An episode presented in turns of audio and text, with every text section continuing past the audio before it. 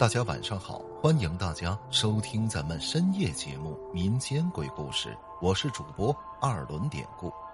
今天咱们要讲的这个故事名字就叫《你没下巴》。这是一个发生在三十年前的真实故事。那年腊月十一那天，邻村有户人家杀了头猪。打算呢，一半卖掉，一半留着过年吃。那天有很多人去买肉，在农村里买肉有个说法叫称肉，因为那个时候买卖肉啊都是拿杆秤来称的。人们称完肉之后，大都马上回家去了，只有一个叫李龙的人没走，因为呀他是杀猪那户人家非常要好的朋友。被主人家呢留下来吃猪肚。明亮的火炉子，一只热气腾腾的大吊锅，锅里呢煮着一大锅猪肚汤，萝卜片在汤水里浮动着。寒冬腊月里，新鲜的猪肚汤煮萝卜片这样的菜在那样的农村来说，真是一道美味。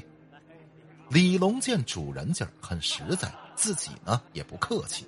不免就多喝了几杯，等到他歪歪斜斜准备起身走的时候，外边的天儿已经完全黑了，那是冷风阵阵。主人家也是挽留的说：“啊，现在外边又黑又冷的，你要不在这儿住一晚，明天再回去吧。”李龙却执意要回家，不是别的，他怕他老婆骂他。他呢，在邻村怕老婆是出了名的。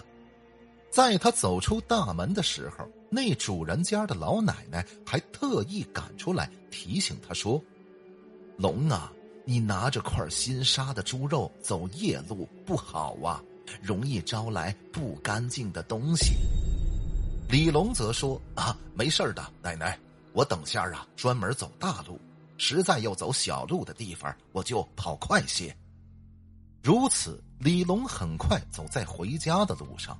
天上一轮满月，照着乡间土路，如同一条黄白色的长带子。李龙的脚步沙沙作响，北风呼呼吹着那些萧条的灌木丛。腊月的寒风把李龙的酒稍微吹醒了些。他看到手里的新鲜猪肉，在他走路时还不时洒下血水来。李龙个头不高，身材瘦弱。他怕老婆，也正是因为这一点。他老婆是个高大壮实的女人，俩人吵架的时候，他的嗓门没老婆大；俩人打架的时候，论甩胳膊的力气，他也不是他老婆对手。长久以后，他想不怕老婆都难呢。走了一段路，又矮又瘦的李龙坐在大路的月光下歇一下脚，走的累了是一个原因。还有一个原因是快到小路了，这小路啊是一个小山坳里的树林，这呢被村民们称为阴林。其实，在农村最容易撞邪的地方，不是坟堆、乱葬岗之类的地方，而是那些因为地势因素常年照不到太阳的地方。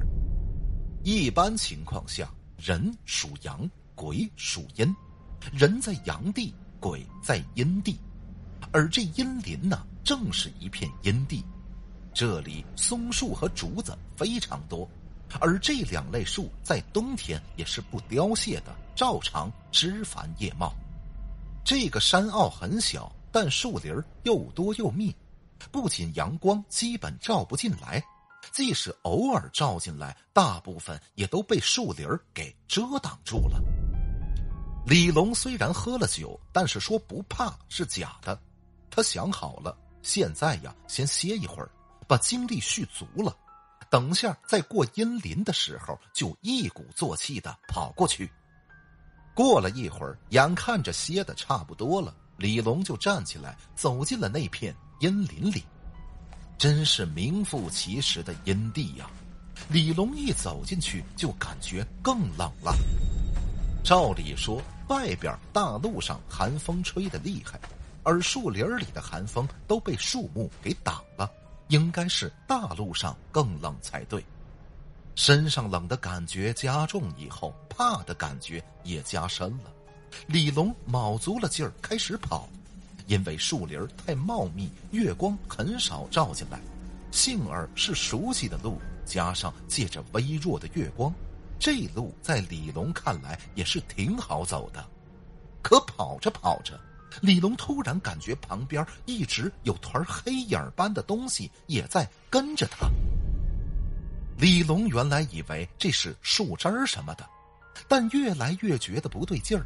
眼看那团影子就要横着过来，挨着自己了，李龙赶紧停下了脚步，往那团影子看过去。这一看不要紧啊，当时吓得李龙魂儿都没了。那哪是什么影子呀，而是一群穿的十分破烂的人。这些人穿着破旧的中山装，或者打着补丁的长褂，李龙也来不及看下去。因为这些哪是什么人呢？他深知这分明是一群鬼，因为他们的身体都是残缺不齐的，或者说缺一只胳膊，或者少一截腿，再或者少只眼睛。李龙不再看下去了，他觉得自己快要吓出精神病了。李龙飞快的想着，现在已经走进阴林里，是往前逃出去，还是往后退呢？这时候，鬼群中的一个男人对李龙说：“大哥，你行行好，把你的猪肉分点给我吃吧。我别说吃肉了，都好久没吃饱饭了。”此时，旁边一个鬼接茬说道：“行了，你又没下巴，肉到你嘴里还不是马上就掉下来了？”然后他扭头又对李龙说：“大哥，他没下巴，吃不了肉，你还是把肉给我吃吧。”此时啊，最先那个讨肉吃的鬼有点生气了：“切，你才没下巴呢，你才吃不了肉呢！切，我这下巴不是好好的吗？”旁边那鬼一边说着，一边把下巴往那鬼跟前凑，似乎是在炫耀。可此刻只听到一声骨骼的脆响，最先讨肉吃的鬼哈哈大笑起来：“哈哈，我把你下巴给打掉了，现在你也没下巴了，你也不能吃肉了。”一边的李龙哪有心思看鬼打架呀？他想到自己之前虽然是跑着走进这段阴地，但跑的时间并不长。他在脑海里飞快的回忆了一下这段路的距离，然后决定还是原路返回。此刻他看到那群鬼中虽然有两个在吵架，但其他的鬼目光正灼灼的盯着他，并且一步步向他移了过来。李龙下意识的后退了一步，这一退不要紧，阴暗的树林里小沟小坎特别多，他竟然一下子给绊倒了。眼前那群鬼现在就要靠近了，李龙赶紧抓起地上的一把沙子向他们扬了过去，然后他迅速爬起来就往回跑。此时，李龙身后各种细碎的声音不时传来。有沙子打在树木上的声音，有风的声音，当然还有鬼追赶过来的声音。李龙没命的狂奔着，直到跑出那片阴林。出来之后，他长长呼了一口气，心想：现在是大路了，他们应该不会再追了吧？想到此，他就往回看了一眼。就在回头那一刻。李龙又一次吓得魂不附体，只见包括原来打架的两个鬼在内，这一群鬼呼的一下子，瞬间已追到他跟前儿，并且他们枯木头一般的手都伸向了李龙以及他手里的那块新鲜的猪肉。李龙吓得胡乱的挥动胳膊挣扎，他惨叫着往那杀猪的主人家跑去。一边跑还一边高喊着主人的名字，直到他精疲力竭的冲入人家的大门。此时那一家人呐，正准备睡觉呢，听到惨叫声都赶紧起来。